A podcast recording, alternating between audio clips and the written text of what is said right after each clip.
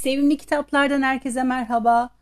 2023'ün ilk yayınını çok sevdiğim bir yazarın adı pek bilinmeyen ülkemizde sanırım en az okunan kitaplarından biriyle yapayım.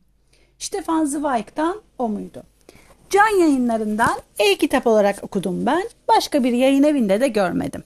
Kitap Betsy'nin şahsen katilin olduğuna neredeyse eminim cümlesiyle başlıyor. Yani bir cinayet olacağını bilerek başlıyoruz okumaya. Betsy ve eşi emekliliklerini geçirmek üzere bir kırsala taşınırlar. Kısa bir süre sonra da Limpliler onlara komşu gelir. Bay Limpli çok taşkın, her hareketi abartılı birisidir. Bayan Limpli ise biraz süzünlü, biraz yalnız.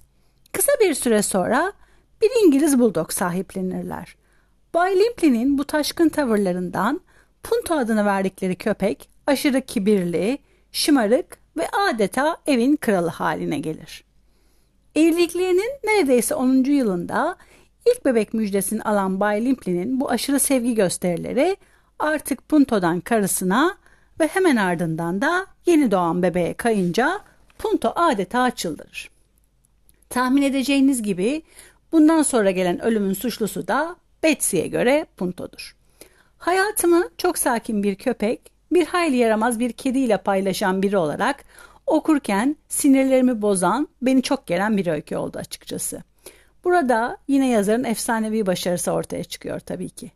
Keşke intihar etmeseydi de daha çok, daha çok, daha çok yazabilseydi Zweig. Yeni yılın hepimize mutluluk, bol bol kitap getirmesi umuduyla bir başka kitap, bir başka yayında görüşmek üzere. Hoşçakalın.